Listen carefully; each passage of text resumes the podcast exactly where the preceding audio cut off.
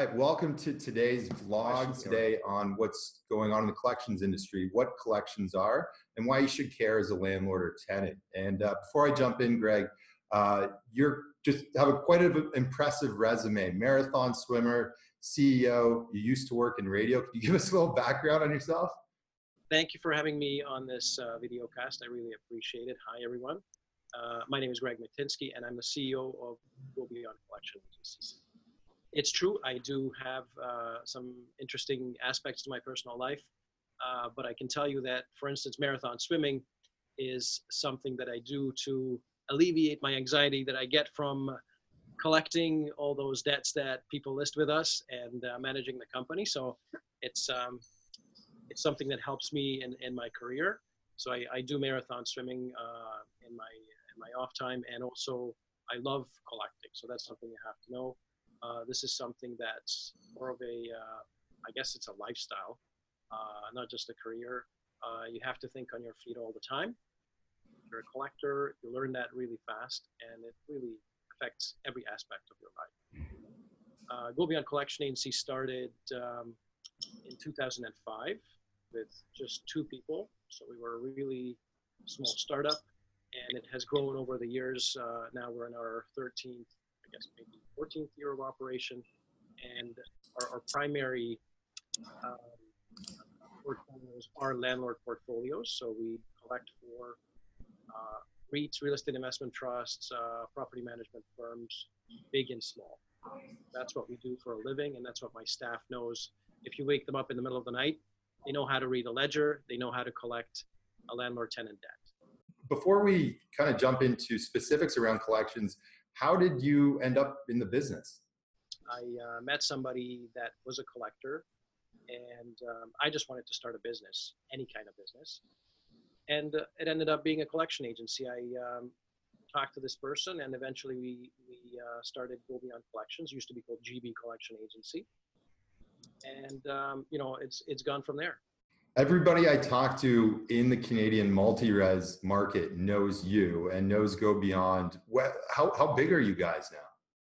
Size for a collection agency depends on the number of accounts that you receive, right? So I would have to say that every day we get hundreds, sometimes thousands of accounts from different landlords, and uh, those are the accounts that we collect. So that, I, in terms of size, that's what I can say. Hundreds, I would say 500 to 1,000 accounts a day is what we get listed by landlords. Can you just start off and just break it down for uh, for myself and, and any other viewers? What is a debt collection? Everybody has people owing them or paying them monies, and, and sometimes these monies are not paid on time, sometimes they're late, and sometimes they're just not paid for some reason or other. So uh, that's fairly simple, and it's been like that from the beginning of time when money or, or exchange was invented. Um, and there were different techniques that people used to get their money paid. Um, I can just recall one, one instance. Way back, people used to have vests somewhere in the Middle East, I think, and um, they would take your vest, and if you haven't paid by the end of the day, they wouldn't give it back. So that was not good because you were cold at night. I guess that's that's the first, you know, sort of collection or collateral that you can see. But um, that's that's collection. Collection is very simple. You're actually talking to somebody and trying to get them to pay what they owe and and it's definitely something they owe so you don't collect on things that is that are not owed that would be a scam collect on legitimate legitimate debts and legitimate outstanding balances and i think the misconception with collections is that people think that collectors or, or collection agencies just collect anything and everything. And and that's not true. Um, we our job is not to force people to pay. Our job is to make people understand that the current priority for their in terms of their payments is our client. That's key. I mean i, I could understand that some consumers have 400 debts. I mean that rare but i mean mm-hmm. five to 10 debts. But when we call them we will tell them well we're the first ones that are actually coming after you so maybe this should be your priority. So that's, and I think that's that's the approach, and, and that's what collection is. If if you look at it from a, a, a landlord tenant perspective, how let's say I'm a tenant and uh, I end up with a collection on my credit file. Can you walk me through the process of what would have to happen for me to get a debt collection on my credit file through uh, rent default, for example? Landlord tenant um, orders. So, for instance, in Ontario, the LTB um, is not picked up on the credit bureaus. So that will not land on your credit. Um, small claims court does. So in, in one way, if a landlord tenant uh, board order lands um, in front of a paralegal or a collection agency and it goes to a garnishment through a small claims court, then the small claims is or small claims orders are picked up uh, by the credit bureaus and that will be on your credit. So that's that's one way that it could go on your credit. Secondly, um, a landlord could decide to list the account for the collection agency. And in fact, many landlords do list these accounts with collection agencies, not only with the intent, or sometimes not even with the intent of collecting them, just to put it on the credit bureau and sort of play a fair game so that the next landlord knows that, you know, this this person has not paid an, uh, a landlord and you know they can they can take measures before putting them in their buildings now the minute that an agency gets an account um, they, they put it on their system, but they don't list it with the collect with uh, with the credit bureaus yet. So we try to make contact. We try to um, get people to you know come around and say, oh, you know, I got to pay this debt. And if that doesn't happen, that's when it's listed to TransUnion or Equifax, uh, the credit bureaus. Now there are there are other providers that um, that keep track of this, but they're the main main ones. Gotcha. So basically, um, as a collections agency, you would be reporting this information to the credit bureaus uh, if you had uh, gained that account. Um, depends depends on the uh, on the time frame and depends on the um, on the consumer. So if if let's say we get an account today and uh, our team calls this person and the person responds, either saying I dispute this or saying okay no problem I'll pay this or I'll make an arrangement, then it's not put on the credit bureau, obviously. Uh, our intent is not to ruin anybody's credit. The intent is to get the uh, the debt paid. If that doesn't happen, then unfortunately it goes on on your credit bureau.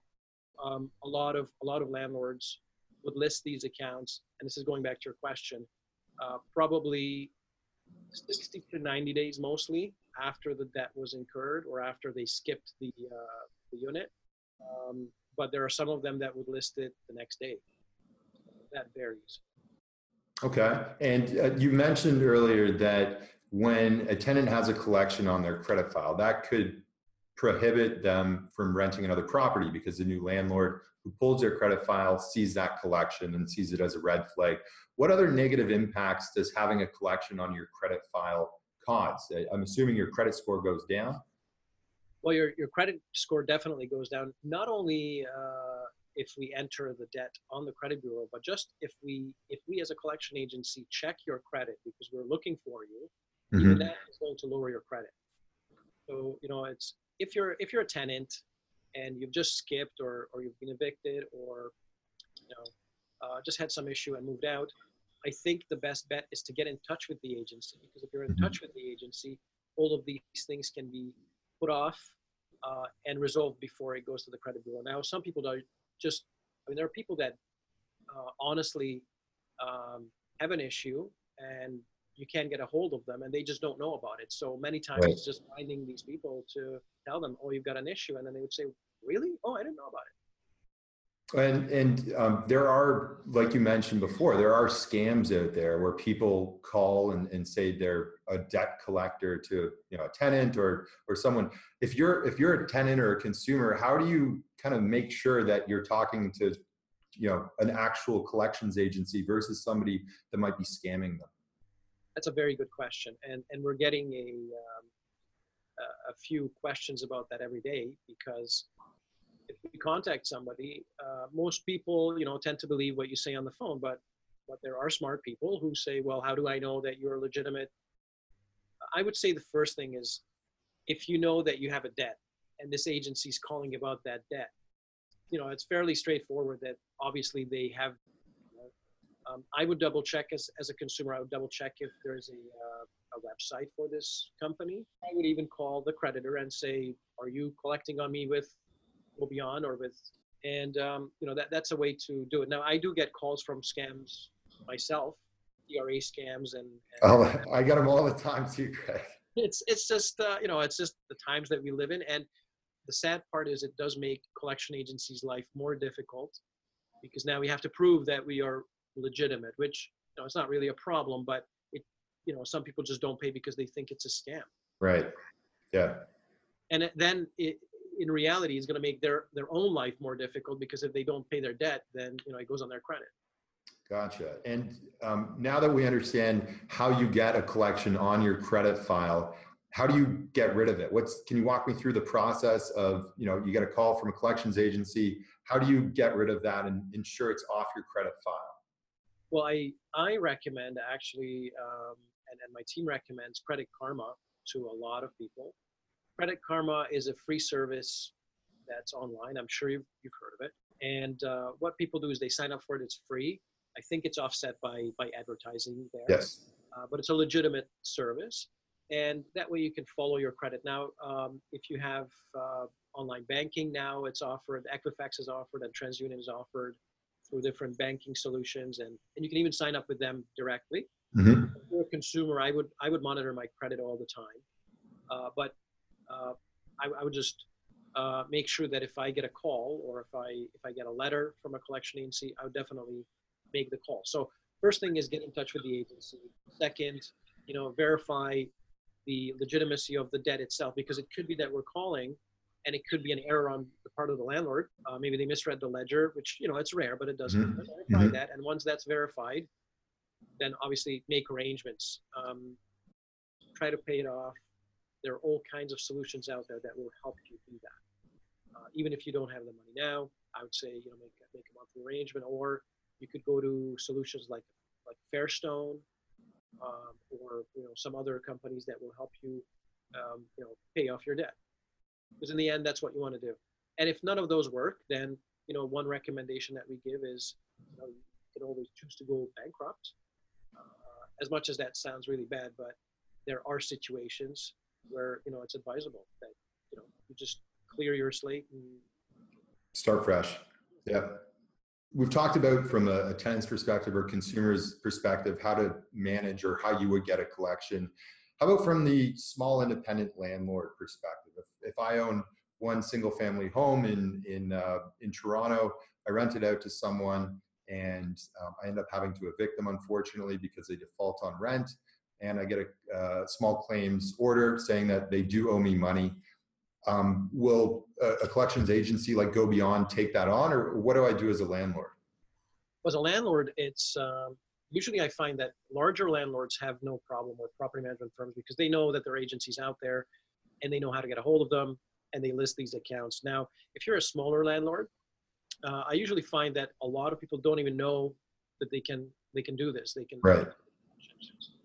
And um, I would first, as a landlord, uh, try to do it without an agency, as as weird as that sounds.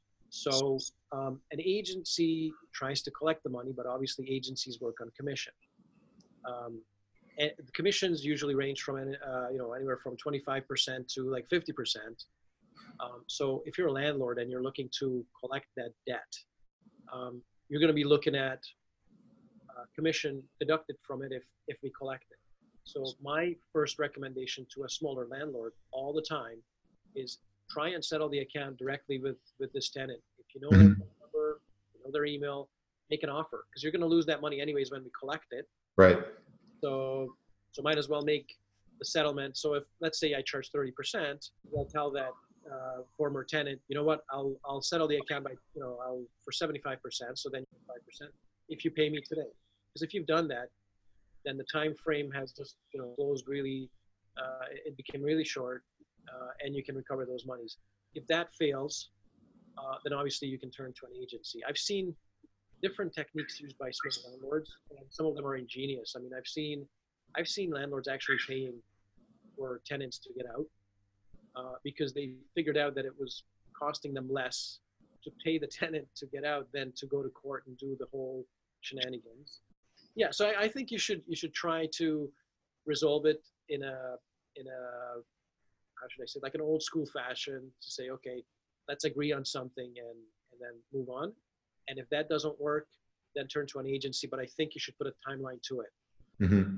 If you're a landlord and you've you've managed to evict somebody, and even though sometimes it takes like six months to get rid of, then put a timeline to it and say, okay, if it's not going to happen in 30 to 60 days or 90 days, you pick your timeline, then then move on. But I just wanted to say one more thing uh, regarding this.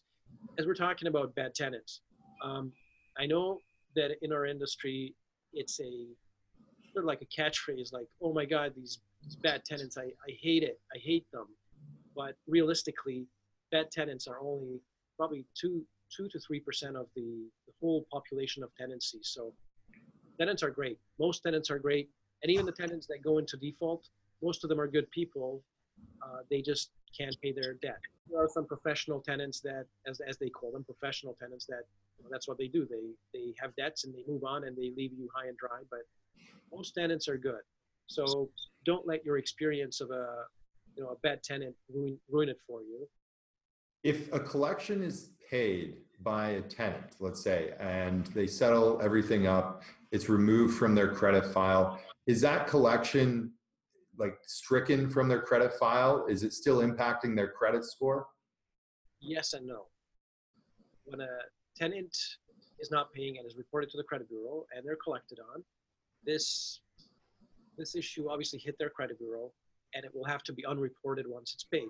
Now, unreporting from the credit bureaus um, can be done in different ways.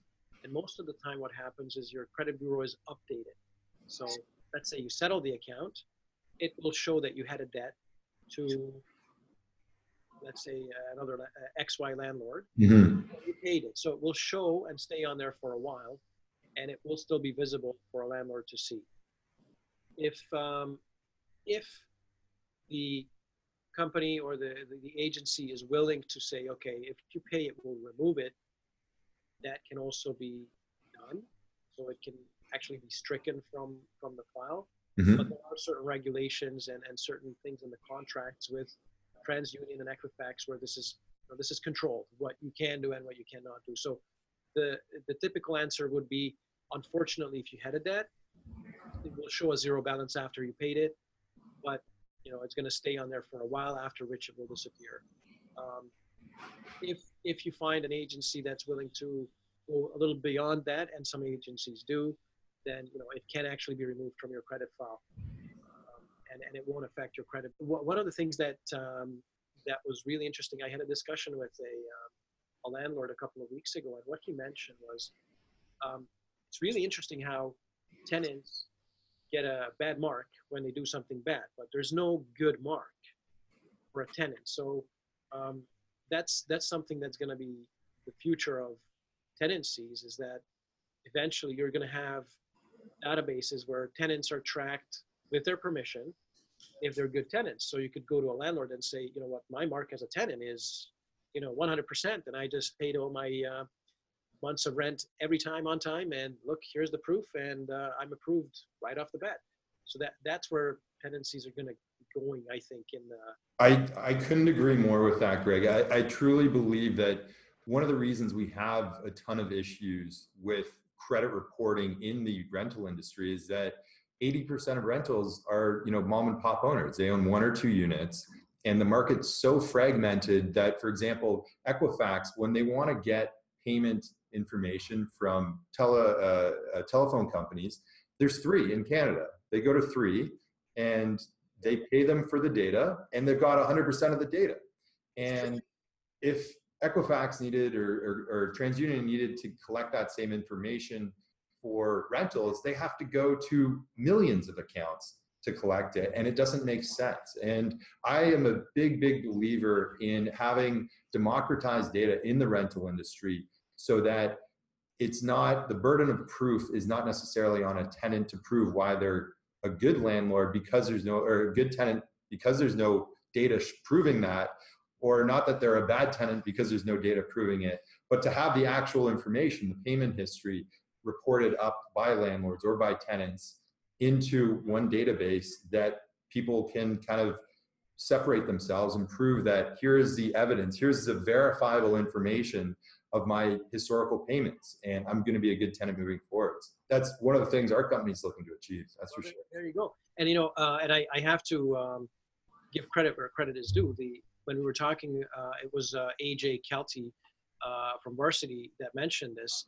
We were talking about it, and basically, the vision um, of the future is you're a tenant.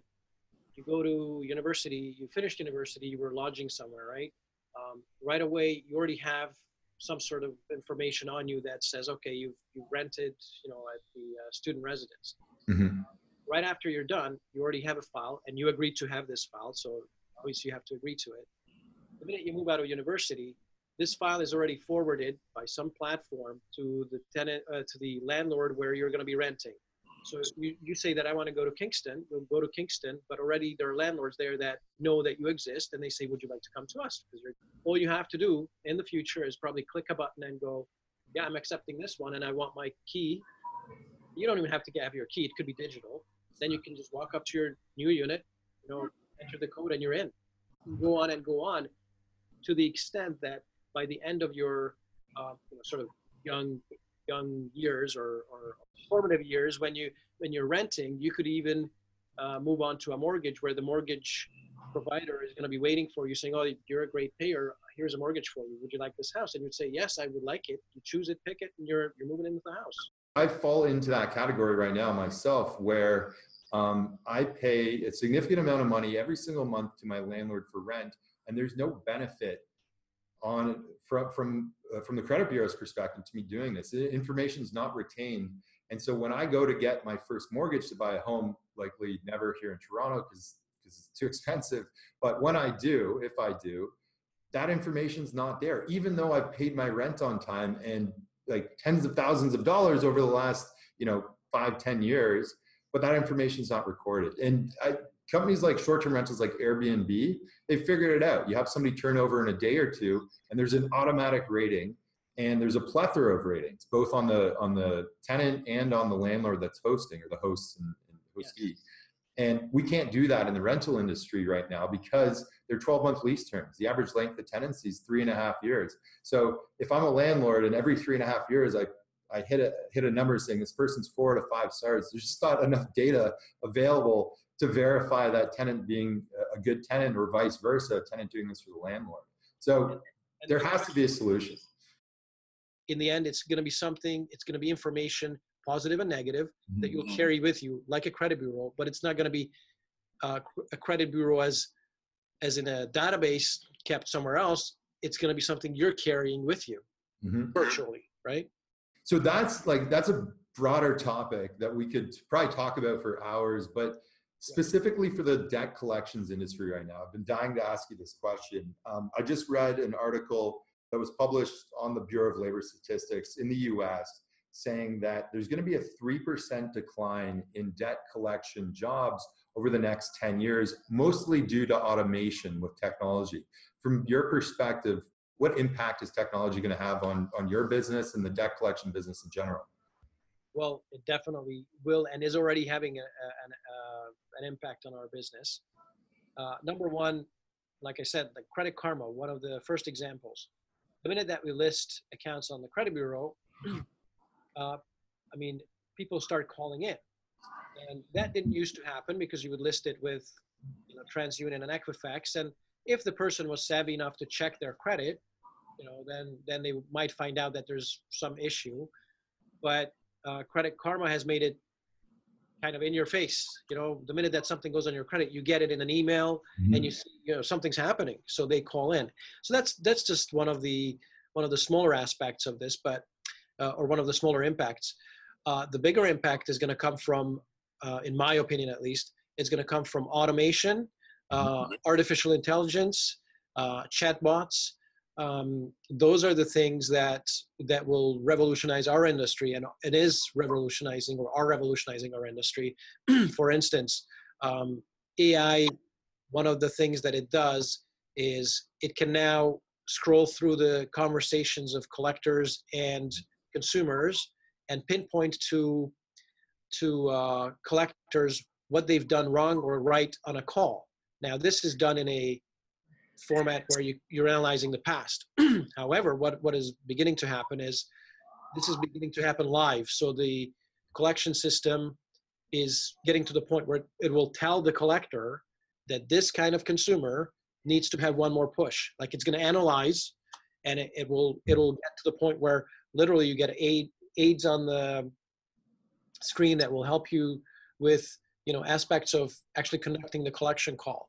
Um, other aspects of artificial intelligence are uh, things like supervision of accounts. So in a collection agency, big or small, you have certain number of collectors and artificial intelligence could actually tell the supervisor or the agency who are the better collectors or better fit for certain types of accounts. Mm-hmm. So, so those are things that are changing the landscape. and I mean, just going back to Interac email money transfer, the day that came in, checks became obsolete. We no longer have received checks. So, you know, now we get everything by by Interac email money transfer and by different uh, platforms. So it's just it's just changing a lot. And yeah, I I could definitely see a drop in collection agent numbers. I wouldn't see three percent. I would probably see more more than more than ten percent. But I mean that's just a guess. A guess. Yeah. Great words of advice, Greg. I really appreciate uh, the time you've given us today and the insights you've given us into the collections world. So, Greg, thanks a lot again for uh, for joining me today. Thank you.